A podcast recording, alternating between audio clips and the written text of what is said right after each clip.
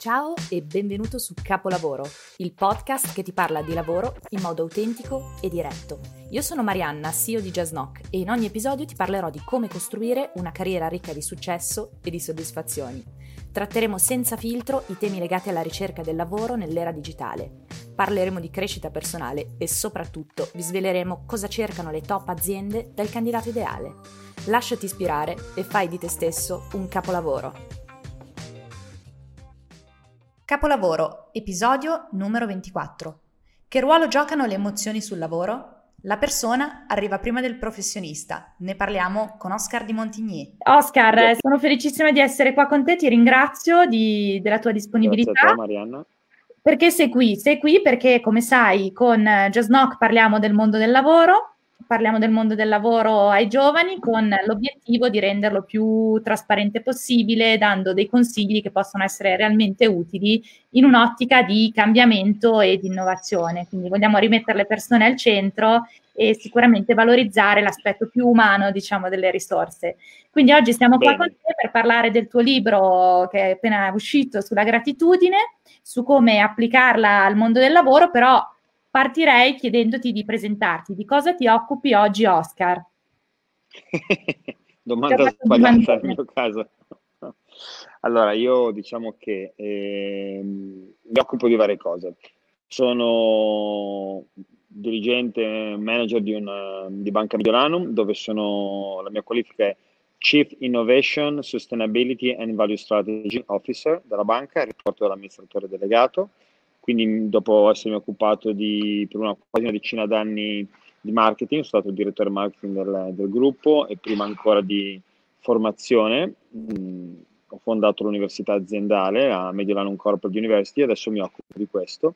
E al contempo sono presidente di Flowy, che è una neonata banca eh, di cui Mediolanum è proprietario al 100%, ma in realtà è una entità eh, completamente a parte da, da Banca Mediolanum.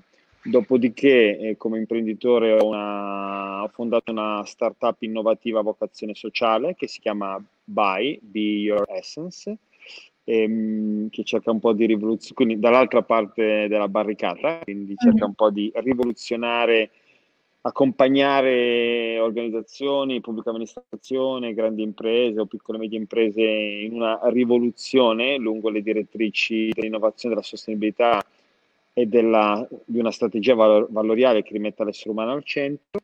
E in terza istanza, ormai sono tanti anni, può essere considerato una professione a tutti gli effetti, mi occupo di divulgazione su scala internazionale, con speech per aziende, per grossi eventi, pubblico libri, eh, hai citato Gratitudine, la rivoluzione necessaria, che è quello uscito dopo il primo, il best seller Il tempo dei nuovi eroi, ho il mio blog, eh, pubblico editoriali su giornali importanti, programmi radiofonici, podcast, insomma, mi diverto a divulgare idee.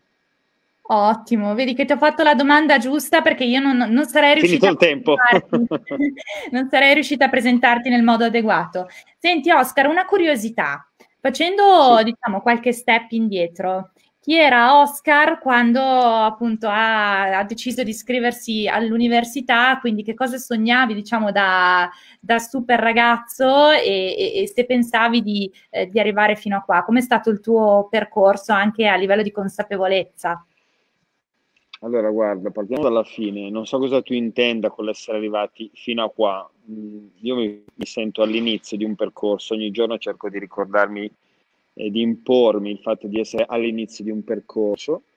Peraltro tu citi l'università che io nel 91 ho abbandonato eh, gli studi di scienze politiche perché sono andato a vivere a San Francisco dove così in preda a una crisi adolescenziale sono andato a cercare risposte a domande essenziali di vita, risposta che non ho trovato, ma ho trovato la risposta più importante, che, eh, se non quella più importante, che era quella del, del, fatto che ogni domanda in realtà sia già gravida delle sue risposte. Per trovare risposte non bisogna scappare. Dopodiché è stato un percorso così, di un po' di carriera professionale da un lato, ma dall'altro, se devo dirti la verità, ciò che nella mia vita ha fatto la differenza è stata eh, un percorso interiore un percorso di indagine interiore sul senso della vita, delle cose, provare a rispondere alla domanda chi sono io, qual è lo scopo della mia vita e che cosa voglio fare della mia vita. Il resto è arrivato tutto di conseguenza, però devo dirti è stata una conseguenza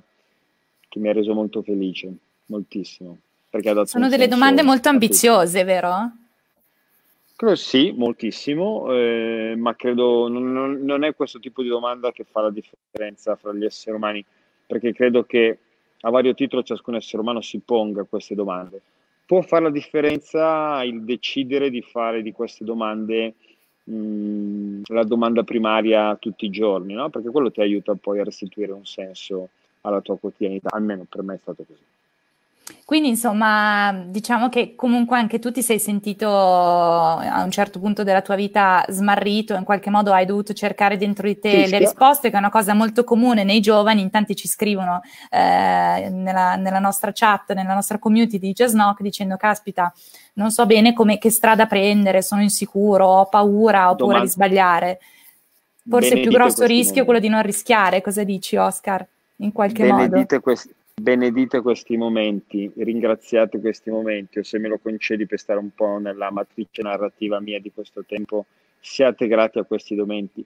Vi fa molto onore farvi queste domande, vi fa molto onore mh, viverle come un momento ho colto tra le tue parole, mi verrebbe a dire di difficoltà, in realtà non è una difficoltà, la difficoltà diciamo è la modalità con la quale noi viviamo magari questa domanda, ma mi sento di dire con, non so se con certezza, ma almeno con consapevolezza che sono le uniche vere domande importanti. Se fossero domande semplici non ci genererebbero no, quello mhm. stato mm-hmm. interiore. Quindi secondo me una domanda sostanziale accompagnata da quel tipo di stato interiore è la prova che quell'essere che si pone quella domanda sia un essere che ha consapevolezza della propria importanza, dell'importanza che ricopra la vita per lui. Dopodiché poi bisogna menare e iniziare a mettersi alla ricerca di risposte.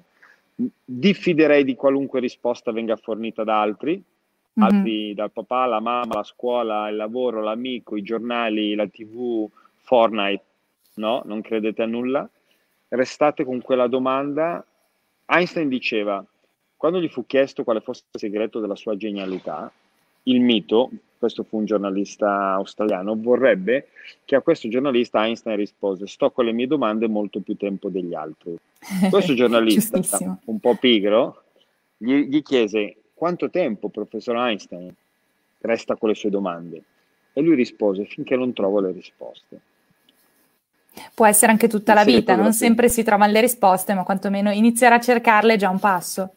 Allora, se rilanci, ti rilancio anch'io, ti dico invece il mio di maestro, Patrizio Paoletti, a cui devo moltissimo, mm-hmm. mi ha insegnato che ogni domanda è già gravida della sua risposta. Se non trovi la risposta, riformula la domanda. La domanda è giustissimo anche questo. Mi piace un sacco questo dopodiché, punto di vista. Mm.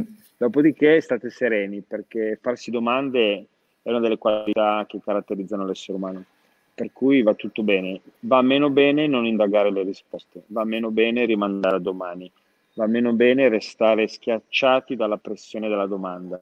Quindi mhm. riformulare la domanda può essere non solo nel cambiare la sintassi, perché a volte aiuta anche quello, no? Uh-huh. E, e, anche magari alleggerire il peso del, del come ti formuli la domanda, no? Se è certo. troppo domandarti qual è il senso della tua vita, può iniziare a dirti qual è il senso per me dell'oggi, no? Ti stai domandando la stessa cosa, anche perché la tua vita è solo adesso. Nell'istante mm. prossimo non abbiamo, eh, non abbiamo governo, no? Quindi datti quella misura, nella formazione della domanda, perché se, se poi la misura è troppa, non è che tu vali poco, semplicemente non sai gestire quella cosa, non è un male, ma ti blocchi, no? E allora è poco utile per la tua esistenza bloccarti. Sono d'accordo, perché magari in tanti ci provano, ma poi vengono spaventati dalla, dalla mole, dall'importanza del porsi certe domande, preferiscono un po' eh, sfuggire o dribblarle. Tra l'altro mi piace molto, Oscar, la, la piega che sta prendendo la nostra chiacchierata, perché eh, penso che si senta poco parlare dell'aspetto più emotivo del professionista. Cioè, in tanti ti parlano mm-hmm. che per essere un buon professionista devi allenare le competenze, devi allenare le soft skill, ma poco si parla del dello studio interiore, al di là di quello che tu devi studiare dell'esterno, di quello che sta intorno a te, quanto è importante studiare anche quello che sta dentro di te per essere un professionista affermato anche sul mondo del lavoro? No, è fondamentale, è l'unica via. Tutto il mondo, questa è la mia esperienza, quindi non è assolutamente la verità, però non posso mm-hmm. altro che la mia esperienza. Tutta la vita, ancora più il mondo del lavoro, non vuole persone che si facciano domande sulla propria interiorità, perché farsi domande sulla propria interiorità, sul funzionamento interiore, implica comunque mh, una maggior consapevolezza, una maggior responsabilità, un maggior stato di presenza, una maggiore intelligenza, sostanzialmente un, un essere umano, donna o uomo che sia, un po' più complesso con cui relazionarsi, no? mentre il sistema tende ad appiattirti, no? tende un po' a lobo, eh, lobotomizzarci, no? tende un po' a meccanicizzarci, perché poi alla fine non dai fastidio, no? voti quello che ti dicono di votare, compri quello che ti dicono di comprare, certo. fai il lavoro che ti dicono che devi fare, con le caratteristiche che ti dicono che tu devi avere e quindi, non so, se avete visto Matrix, fai parte di quel sistema, no? di cui poi tutto il sistema si nutre.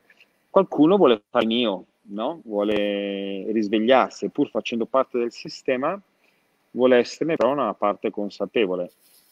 Per essere efficaci fuori devi sostanzialmente perseguire una ricerca dell'efficacia anche dentro. Questo passa attraverso un percorso di conoscenza di sé. Io ho trovato una via molto redditizia, proficua, bella, vera, sana, proprio indagando la dimensione interiore. Dovresti iniziare a meditare Meditare è una...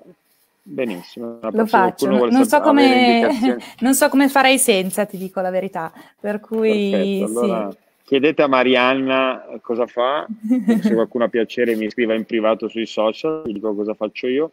Mm-hmm. Una, credo che com- possiamo convenire, Marianna, che la meditazione è un buon principio per iniziare l'indagine su se stessi. Ecco, secondo te c'è sempre, quasi sempre bisogno di un aiuto esterno, uh, quindi di un coach piuttosto che di un percorso di, di analisi, uh, oppure si riesce anche a trovare delle risposte molto profonde uh, da soli? Quando si è in un momento allora, di crisi, intendo. Eh.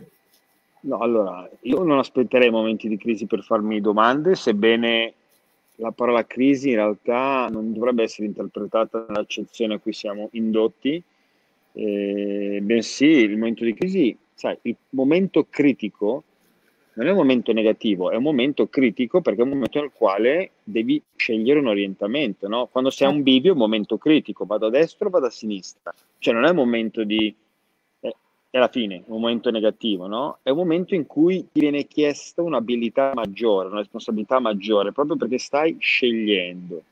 E, ehm, è anche un momento nel quale magari così la congiuntura astrale prevede che tu metta in gioco le tue qualità migliori, no?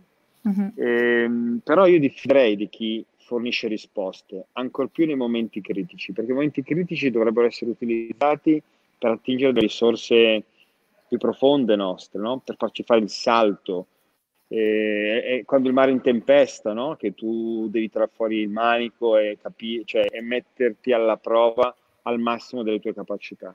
Quindi certamente eh, tu hai usato parole importanti, almeno per me, maestro, guida, eh, coach lo trovo meno interessante, analisi lo trovo meno interessante, almeno nell'accezione a, che, gli, che, viene data a queste parole nel linguaggio ordinario. Non so, devo mostrare un attimo qui a capire cosa tu intendi per coach e analisi, però consentimi questa piccola mhm. differenziazione. Mm-hmm.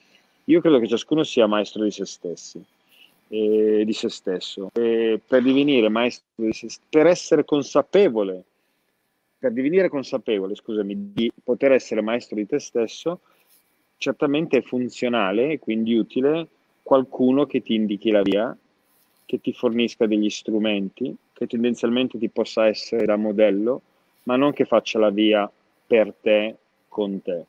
Quelle uh-huh. sono le risposte di cui non abbiamo bisogno, no? Anche perché poi quello genera dipendenza. Quindi la vita è meglio se hai la fortuna di incontrare un maestro con la M maiuscola, affidati se vedi lui o lei vivere così come tu pensi che una vita debba essere vissuta. Se ti fornisce risposte, mi verrebbe da dire diffida un po'. Molto più mm-hmm. interessante che ti dà strumenti per indagare le tue domande. Sì, un po' come se ti facesse da specchio per guardarti dentro e quindi sì, sei tu vita... che sei sempre attivo e responsabile delle risposte che devi trovare, anche se hai qualcuno che magari ti dà una mano a farti magari la domanda giusta, o però la risposta sta a te. Mi piace molto l'idea dello specchio. Io ho un blog ormai da credo 15 anni, non ricordo, si chiama oscardimontigny.it, Riflessioni per il terzo millennio. Mm. all'inizio mi ricordo, ho scelto questa parola non a caso, no? l'idea della riflessione è molto interessante, il mondo ti rispecchia sempre per quello che sei, mm-hmm. il mondo non sbaglia mai, cioè il giudizio che riceviamo dall'esterno, per quanto filtrato a pregiudizi che l'altro ci, dai quali l'altro è guidato, però non ci dimentichiamo che eh, il mondo alla fine ci riflette sempre per il valore che abbiamo non mm. ce n'è, cioè, abbiamo poco da recriminare, non mi hanno capito, non mi hanno ascoltato, sono incompresa, non ce n'è. Il mondo ti specchia sempre per il tuo reale valore e soprattutto se quando il mondo ti rispecchia ti colpisce, vuol dire che avevi una parte debole, no? E quando sei colpito tendenzialmente, stante dei processi meccanici di risposta, noi siamo reattivi, rispondiamo. Se invece qualcosa ci raggiunge e noi prima di rispondere abbiamo un momento di silenzio e ascolto nel quale noi comprendiamo la sollecitazione che ci ha raggiunto, allora è quando noi facciamo i momenti no, di evoluzione, perché abbiamo preso con noi, compreso, uh-huh. quello che il mondo ci ha restituito, riflessione, lo comprendiamo, lo analizziamo e ne facciamo ragione di un miglioramento. È tutta un'altra vita. Nel lavoro poi questo è pazzesco mm-hmm. cioè tutta la dimensione strategica di una, di, un, di una, professione, perché tutte le professioni hanno una dimensione strategica, anche quella più operativa, più meccanica, necessitano di momenti costanti di comprensione, se no evviva le macchine, i robot, l'intelligenza artificiale, no? Esattamente, che cosa ci distingue dalle macchine? Comp- mm-hmm. Esatto, ma guarda, è molto, è molto semplice. Dalle macchine ci distinguono due cose. Le macchine sono fatte, le macchine sono un programma, L'essere umano è un progetto. Che bello. Rende benissimo Le l'idea. Ma- Bravo, mi fa piacere.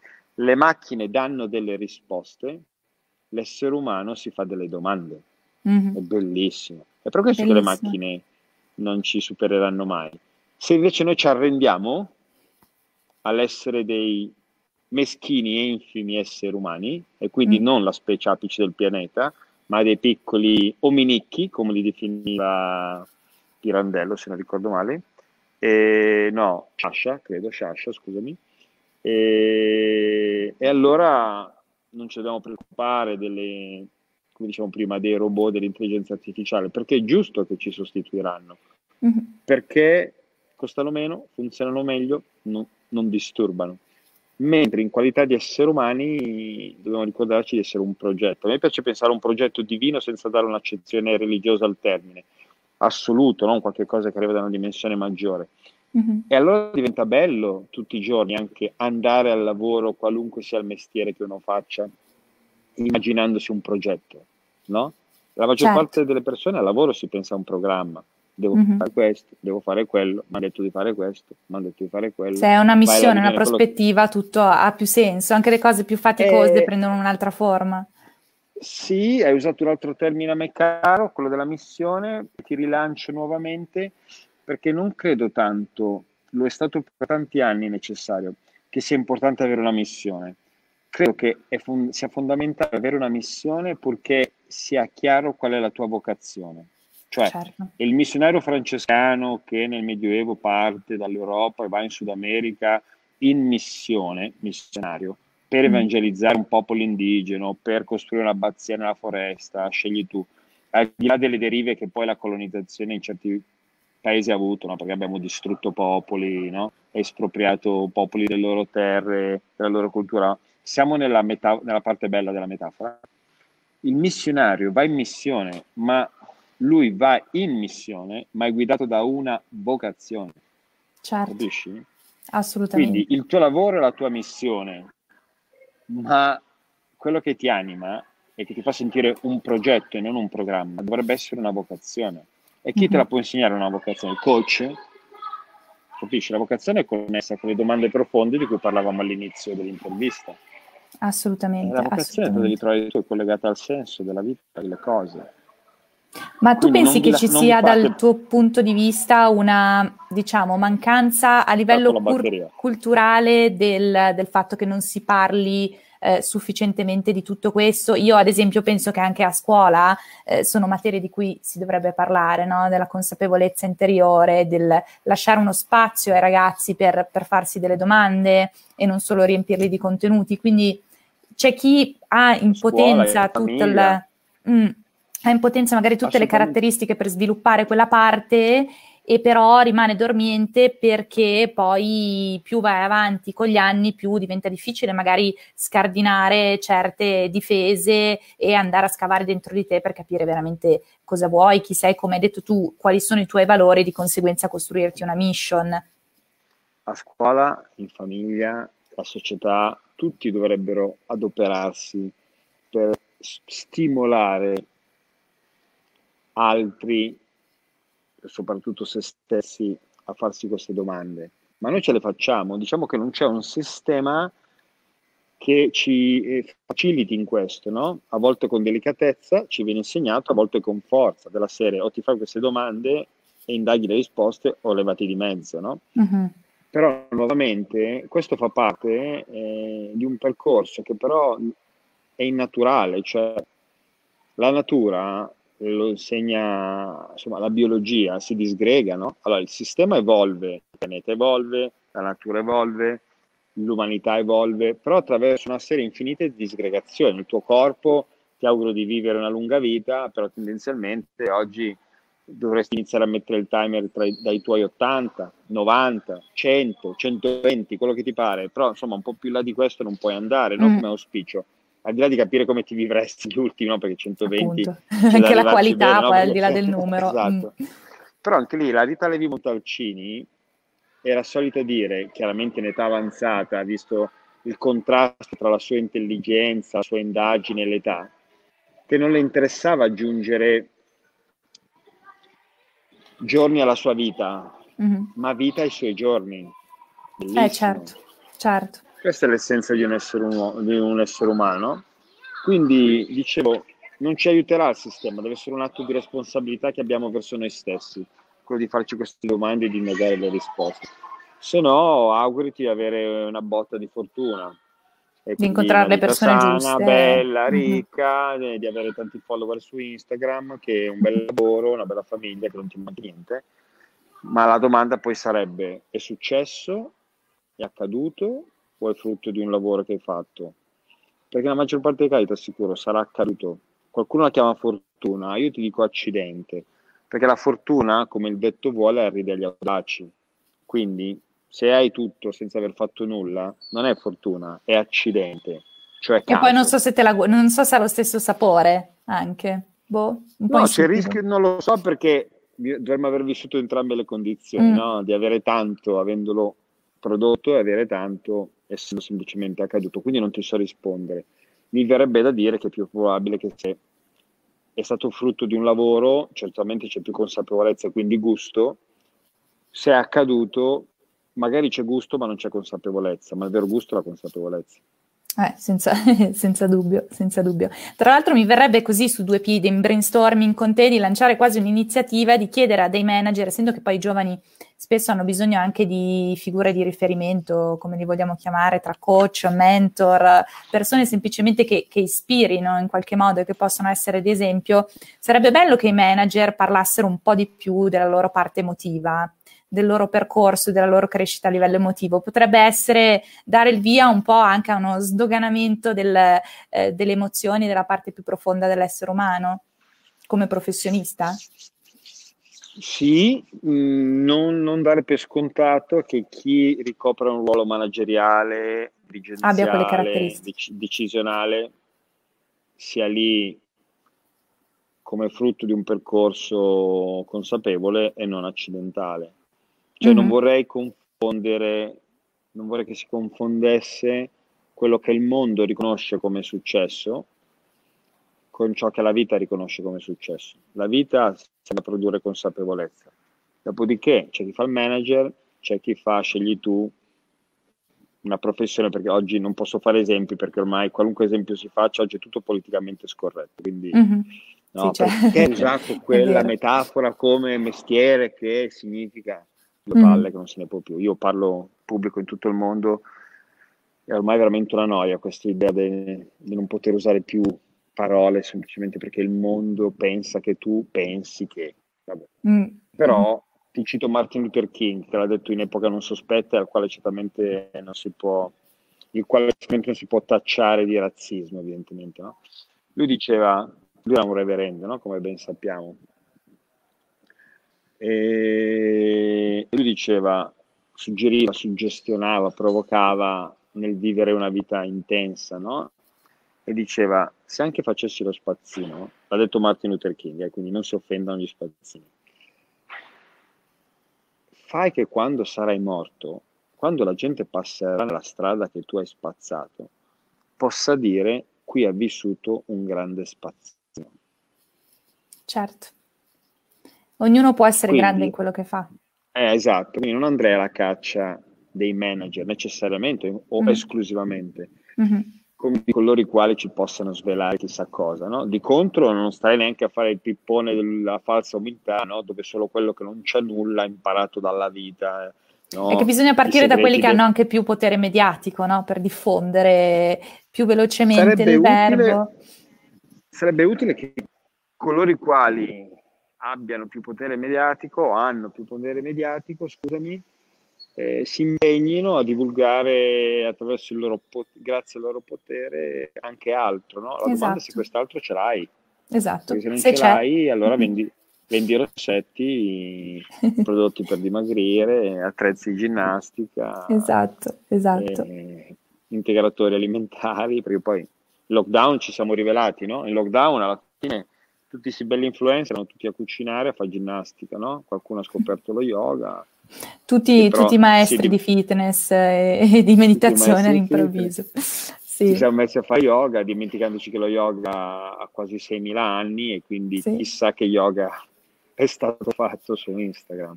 Sì, Vabbè. sì, davvero. Senti Oscar, visto che abbiamo fatto un accenno all'inclinazione eh, del popolo di, di, di, fare polemica, anche sul, sul lavoro succede tantissimo che spesso ci si concentri molto di più sull'individuare che cosa non va come vorresti tu, ehm, piuttosto che eh, se ci sono state delle scorrettezze. Eh, quindi c'è un'inclinazione alla polemica sicuramente molto forte, delle volte giusta, delle volte un po' meno. Invece la gratitudine, parliamo un po' del tuo libro. Eh, che, sì. che, è appena uscito. Che cos'è per te la gratitudine? Vorrei capire anche come mai hai scritto questo libro e secondo te come si applica la gratitudine tutti i giorni sul proprio luogo di lavoro? Cioè secondo te può essere un elemento di potenziamento della professione?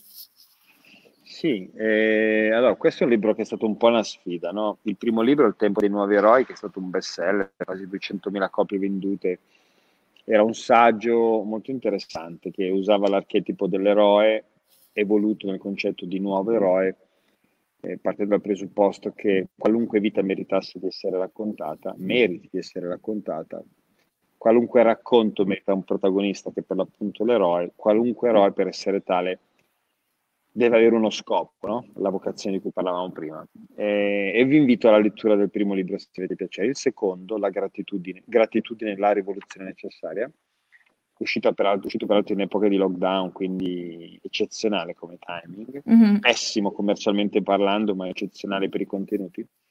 È proprio uno stimolo a considerare questo valore, che io non ritengo un sentimento, ma proprio un valore, come almeno per me uno dei valori guida no? della nostra vita. Se tu ci pensi, gratitudine è una parola che ricorre pochissimo nel linguaggio di tutti i giorni, no? Quando è che abbiamo sentito citare la parola gratitudine l'ultima volta? Chiacchiere, amici, televisione, al bar, al sul giornale, è rarissimo. Eppure, riflettevo proprio stamattina in un'altra intervista, tu prova a pensare, noi siamo qua grazie al fatto di essere vivi, no? Per l'ennesimo istante dell'ennesimo giorno no? della nostra vita che è già molto lunga. Di, eppure nessuno ci insegna a ringraziare l'esistenza semplicemente per averla ricevuta in dono. Poi c'è chi crede in Dio e pensa che l'abbia data Dio, c'è chi crede al fato e pensa no, c'è chi crede alla reincarnazione. Poi in ogni caso L'unica certezza è che non ce la siamo scelta, no? Allora la domanda è perché non ringraziare? No? Perché per quanto la si sia vissuta bene o male, ricchi o poveri, belli o brutti, perché non ringraziare? Quindi secondo me la gratitudine è un ottimo incipit di ogni giornata.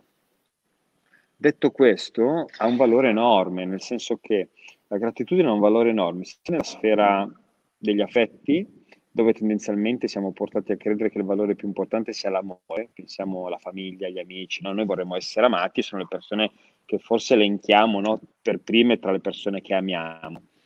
E poi c'è tutta la sfera pubblica, no? quella della professione, scuo- della scuola, della vita sociale, e lì tendenzialmente diciamo, il, rispetto, il, il, valore che è stato riconosciuto come il valore chiave è un po' la considerazione, il rispetto. No? Eh, però la riflessione è, sono più le, le persone, lo chiedo anche a te, che ami e che rispetti o le persone a cui sei grata? E te lo dico io. Quelle che, che sono grata, forse. In realtà che sono grata, se so, ci penso che sono, sono grata, perché mi hai fatto la domanda. A cui sei eh? grata? Mm, poi delle volte combaciano abbastanza, abbastanza spesso, no, no, però... Una fortunata. Sì, cioè, sono, sono, sono grata a sei grata persone. di quelle che rispetti? Cioè, rispetti così poche persone? di, di, stima a livello mm, di, di, di quanto stimo una dai, persona. Una eh, sì, non voglio dare una risposta politica, parte. però come abbiamo detto prima c'è bisogno di riflettere sulle cose e è una riflessione okay. che mi porto a casa e che poi ti darò come risposta. Però devi pensare alla dimensione ordinaria, no? sulla quale mm-hmm. si muove poi tutta la società. Allora fai finta di chiedere a 100 persone, sono più le persone che ami che rispetti o quelle a cui sei grata? Anche perché poi dovremmo capire a chi sei grata e perché. Mm-hmm. Ok? la domanda più difficile è, sono più le persone che ti amano e che ti rispettano o quelle che ti sono grate? Allora, nella mia vita diciamo che sono più quelle, sia quelle che amo e rispetto che quelle che mi amano e che mi rispettano, di quelle a cui sono grato o che mi sono grato. Perché la gratitudine è veramente un valore per poche relazioni, no? E la gratitudine garantisce la fedeltà e la lealtà. Una persona a cui sei grata per lei tu ci sarai sempre, a qualunque condizione, anche se scompare per 30 anni dalla tua vita e ricompare con un suo bisogno, tu ci sarai, non so come dire, perché tu sai che devi esserci per lei. Perché? Certo. Perché le sei grata, ok? Così, e quindi, così come sai che puoi contare su di lei, perché ti ha già dato una volta una prova inestimabile di considerazione, no? Mm-hmm. Considerazione rispetto alla quale neanche i tuoi cari magari sono stati all'altezza, tutte quelle persone che tutti i giorni ti dicono quanto sei bravo, quanto sei bella, quanto sei, eppure quella volta in cui tu avevi bisogno, no? Quelli, quella persona c'è stata. Prova a pensare a questa cosa nel lavoro, no? Che cosa un'azienda deve fare per generare nel suo mercato di riferimento un senso di gratitudine? E quando andai sul vocabolario, a me piace molto studiare l'etimologia delle parole o il senso delle parole perché lo trovo una maniera utile per non litigare con gli altri. No? questa parola significa questo, no? questa parola significa quello. Vai sul vocabolario, non so come dire, democratico. Non sul dizionario etimologico, ma su, quello, su quell'altro. La parola gratitudine, il significato riportato è memoria di un beneficio ricevuto e prontezza a dimostrarlo. Allora, io sono stato per dieci anni direttore marketing, otto anni direttore marketing della nostra banca L'unico scopo che io avevo nel fare tutto quello che facevo, quasi 98 milioni di euro di budget da gestire, era generare la cosiddetta brand awareness. No? L'awareness, mm-hmm. la consapevolezza che tu esisti, di quello che fai, consapevolezza, conoscenza e poi no, predisposizione all'acquisto. Gratitudine, memoria di un beneficio ricevuto, brand awareness e prontezza a dimostrarlo. Word of mouth, passaparola pensa nella nostra epoca alla forza del passaparola. Mm. Tu puoi distruggere un albergo su TripAdvisor con un, una forma molto meccanica di passaparola. Gli influencer vendono qualunque cosa perché fanno passaparola certo. automatizzato, digitalizzato sulla loro fan base. No? Passano mm-hmm. da one to many, si dice, no?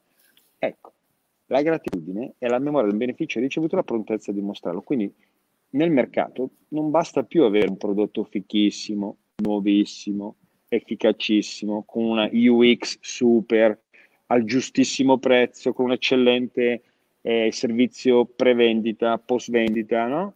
Mm-hmm. Tutta commodity, tutta commodity. Allora la domanda è che cosa devi generare nell'altro perché ti sia fedele e leale, pensa a un cliente, Qual è l'azienda che non vuole un cliente fedele e leale? Perché se non hai clienti fedeli e leali, permettimi la volgarità della metafora, devi essere una prostituta, capisci? Devi essere sempre bella e venderti al prezzo migliore, no? Ma sei un oggetto. Mm-hmm. Ci sono le prostitute anche maschi, eh? quindi anche qua. Sì, sì, non entriamo in... esatto. Okay, esatto. Cioè ti devi vendere costantemente, capisci? Devi mm-hmm. fare storytelling, no? Adesso tutti i pipponi del marketing, lo storytelling. Lo story... No, per me non esiste lo storytelling, esiste solo lo story being. O tu sei ciò che racconti, story selling, vendere, storytelling, raccontare storie per vendere, story making o story doing, fare ciò che racconti, story being, essere ciò che fai, fai ciò che racconti, racconti ciò che vendi. È solo story being. E Coerenza. quel percorso interiore di cui parlavamo prima è fondamentale, perché tu non puoi vendere ciò che non sei. Il mondo mm-hmm. ti sgama, cioè non so come dire, capisci? Sì, la puoi raccontare certo. per un po'.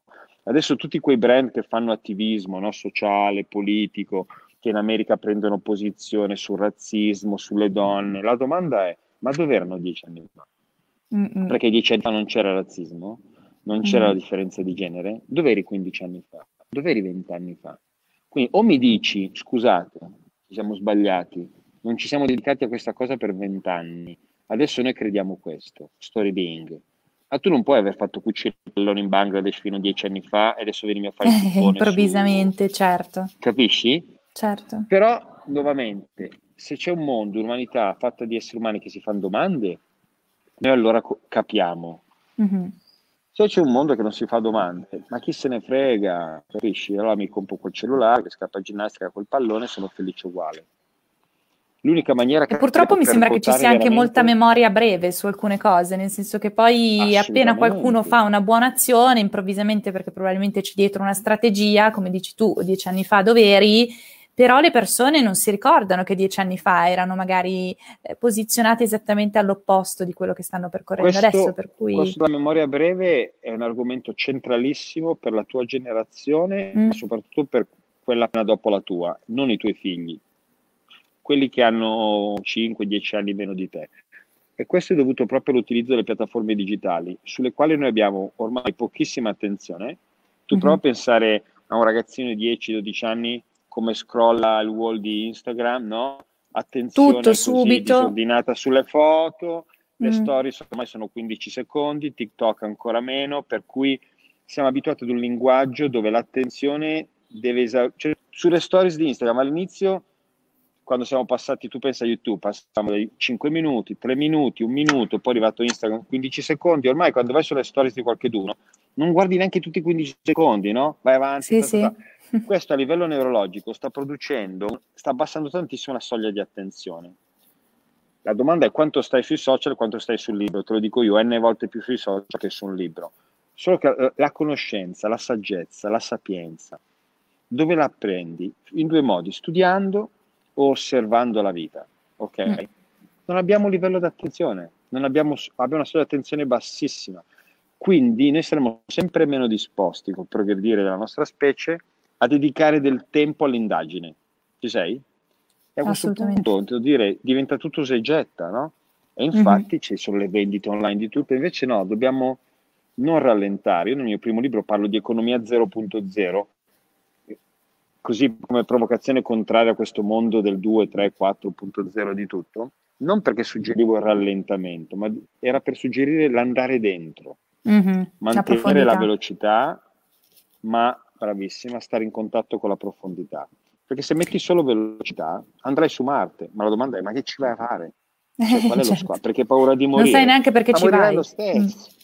Esatto, esatto, esatto. E cioè, poi soprattutto allora... credo che se non c'è soglia d'attenzione, se non c'è attenzione non puoi essere grato, perché essere grato ti richiede Bravissimo. anche in quel caso di soffermarti a riflettere mi viene in mente anche sulle dinamiche di, di lavoro, per cui bisogna essere grati per aver avuto l'opportunità eh, di entrare a far parte di un progetto che ha una missione, come abbiamo detto prima, un progetto, quindi eh, non un singolo lavoro, ma proprio un progetto, e dall'altra parte chi è a capo di un progetto deve essere grato di avere delle persone che l'hanno sposato, per cui se tutti i giorni noi non ci ricordiamo questa cosa, perdiamo anche la motivazione un po' sul lavoro, secondo me.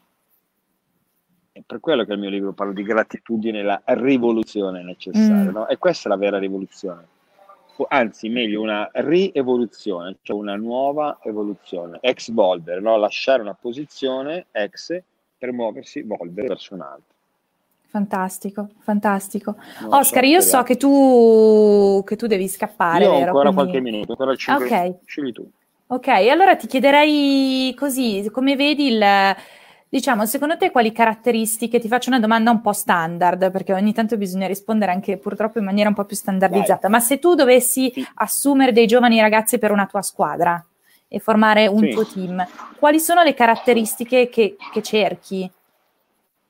Allora, eh, tecnicamente io pre- gradirei avere persone che abbiano una formazione quanto più tendente a un approccio olistico, quindi non cercherei uno specialista, sebbene io dovessi poi cercare qualcuno che assolva delle funzioni specialistiche, attenzione, eh, social media manager, il, il, il data analysis, eh, quello che è, però mi preoccuperei di capire se lui ha una formazione un po' più mh, mm, trasversale? Non omnicomprensiva, ma trasversale, sì, perché questo aiuta molto il pensiero laterale, aiuta molto mh, una polivalenza di punti di vista, mm. eh, ancora meglio se una polivalenza magari su quell'asse, anche su assi diversi, cioè mi piace, certamente io, questo anche un po' per affinità mie, però dimensioni quasi la, qual è la psicologia. Guarda, sostanzialmente ci sono quattro discipline che a mio parere sono fondamentali. Il mio maestro Paoletti ne ha fatto una crasi che si chiama fase, che sono la filosofia, l'arte, la scienza e l'economia. Perché la filosofia è l'arte del pensiero, è, è la disciplina che indaga il concetto di cosa sia bene e cosa sia il vero senso delle cose. No? È una dimensione, se vuoi, più riflessiva, per quanto io poi ami una filosofia applicata, pratica, no? Però mm-hmm. una matrice di pensiero lì. Poi c'è l'arte, l'arte è tutto ciò che indaga il senso del bello. Il bello è educativo, il bello è salvifico, cioè Dostoevsky diceva la bellezza salverà il mondo, no? Mm-hmm. E quindi qualcuno che abbia un background dove sia stato educato all'arte del pensiero, che magari abbia il gusto di una disciplina artistica, la musica, la scultura, la pittura, la poesia, i graffiti sui muri, però l'indagine il senso del bello, e poi c'è la scienza che dovrebbe indagare il senso del vero, no? quindi un approccio scientifico è un approccio che va a cercare di svelare una verità. No? Mm-hmm. Peraltro con la poesia derivata dal fatto che allo svelamento successivo spesso si rinnega la verità precedente, no? che significa anche un mettersi in discussione, è molto importante. Un'indagine costante che può arrivare fino a rinnegare il tuo credo. Mm-hmm. E poi c'è l'economia. L'economia dovrebbe indagare il senso del, bel, del, del buono, il senso del giusto, no? Economia, non egonomia, economia. C'è una matrice ecologica nell'economia. Ecco, quindi io cercherò una persona che ha questa polivalenza, pensiero, indagine della bellezza, indagine della verità, indagine della bontà. E, dopodiché che sia specializzato in un qualche cosa. E non mi interessa necessari- non mi interesserebbe necessariamente chissà quale esperienza pregressa, stiamo parlando ov- ovviamente di giovani, quindi il pippone del quanti stage hai fatto, dove le hai fatti, mm-hmm. cioè io voglio il fuoco negli occhi. Voto di laurea.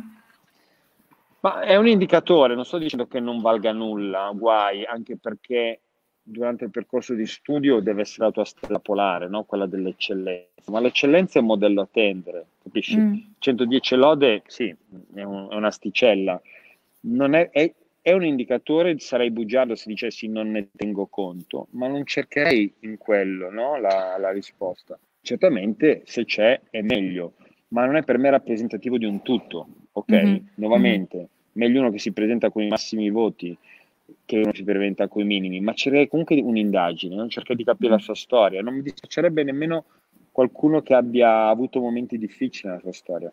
Io mm-hmm. ho, avuto, ho un'esperienza ormai pluriennale, ho ricevuto anche un riconoscimento che mi ha onorato molto l'anno scorso con San Patrignano. Non so se conosci San Patrignano, uno sì. dei centri, okay, un centro di recupero per tossicodipendenti, probabilmente il più importante al mondo. Dura tanti anni, no? incontro i ragazzi, faccio, sto con loro, faccio degli speech. E io ho sempre detto loro, raccontatela la vostra storia, cioè non vi vergognate, Mm-hmm. È comunque una storia di resilienza, no?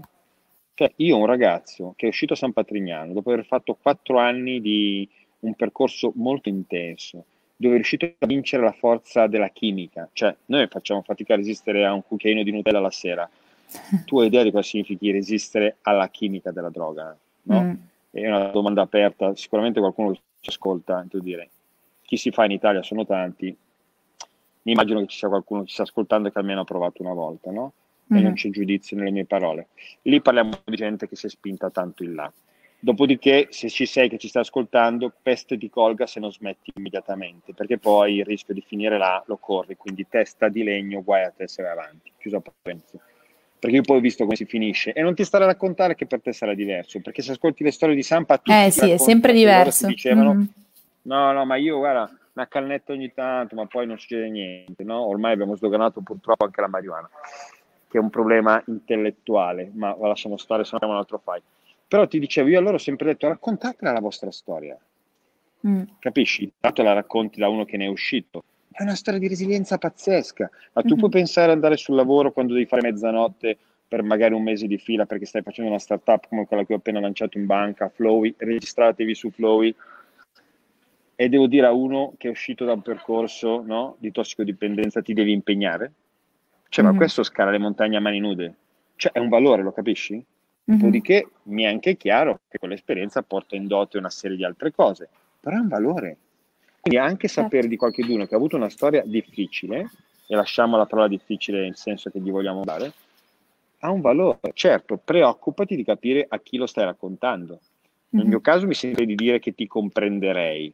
Dopodiché spero che tu non ti faccia una canna no? giù sotto il palazzo dell'ufficio davanti ai colleghi, non sto dicendo quello.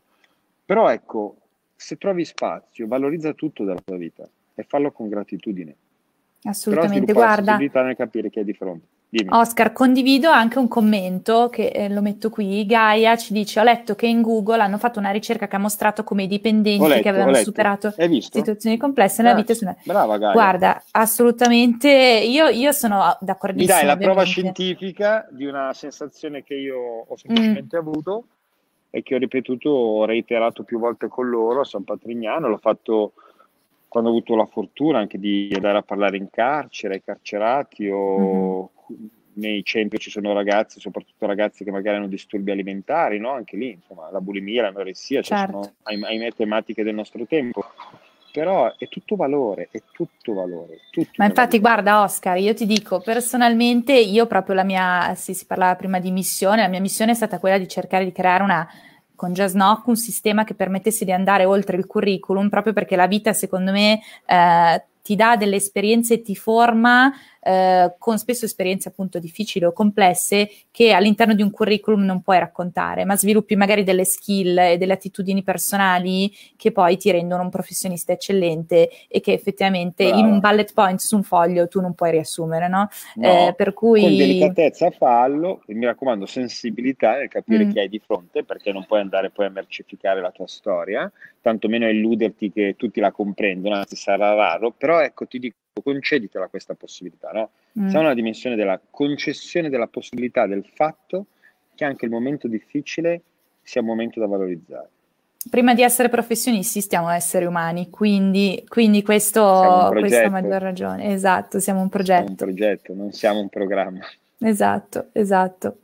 Oscar, senti, grazie mille, davvero è stata una chiacchierata fantastica. Grazie Salveremo te, ovviamente questa preziosa conversazione, la condivideremo sui nostri canali per chi poi la voresse rivedere e sono contenta di, di aver parlato, di aver toccato insomma degli argomenti così che se ne parla ancora troppo poco, ma insomma speriamo che, che il tuo libro possa aiutare a divulgare ancora di più eh, l'attitudine alla, alla, gratitudine e alla ricerca interiore. Grazie, grazie a voi, siamo scambiati veramente, è stato molto interessante. Io sono accessibile su tutti i social, mi trovate ovunque, il mio blog oscardimontini.it, se avrete il piacere di leggere il libro o i libri, il tempo dei nuovi eroi la grat- e gratitudine alla rivoluzione necessaria, grazie in anticipo, purché poi magari me ne rendiate così, mi mandate un messaggino, l'ho letto, l'ho capito, non l'ho capito, utile, non utile, eh, rimandami i soldi, non mi è servito a niente, ti rimanderò i soldi, oppure facciamo qualcosa insieme, io ci sono. E parliamo anche di Flowy, tra l'altro, quindi scaricare anche l'app Flow. Flowy, che è un progetto bellissimo Scaricate che verte Flowy. proprio su es- questo.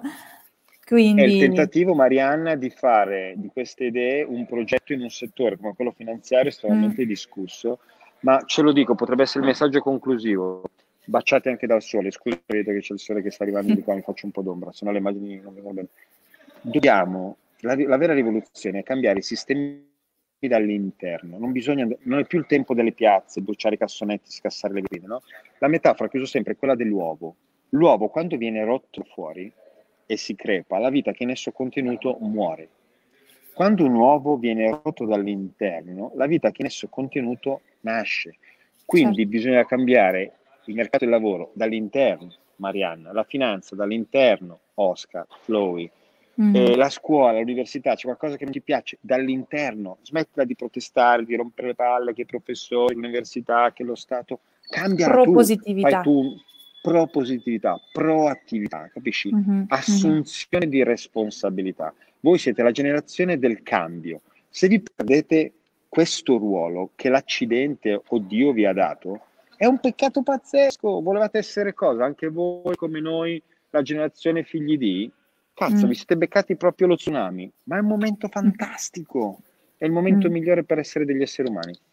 Poi la età proprio non ve la perdete. Non ve la perdete.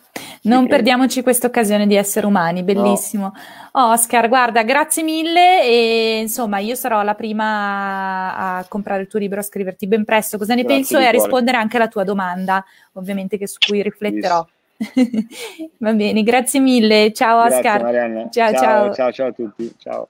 Grazie per aver seguito il nostro podcast. Se questa puntata ti è piaciuta, condividila sui tuoi canali, scrivi una recensione e se non l'hai ancora fatto, iscriviti anche ai nostri canali social, LinkedIn, Instagram e YouTube, cercando ovviamente il profilo Just Knock. Alla prossima puntata!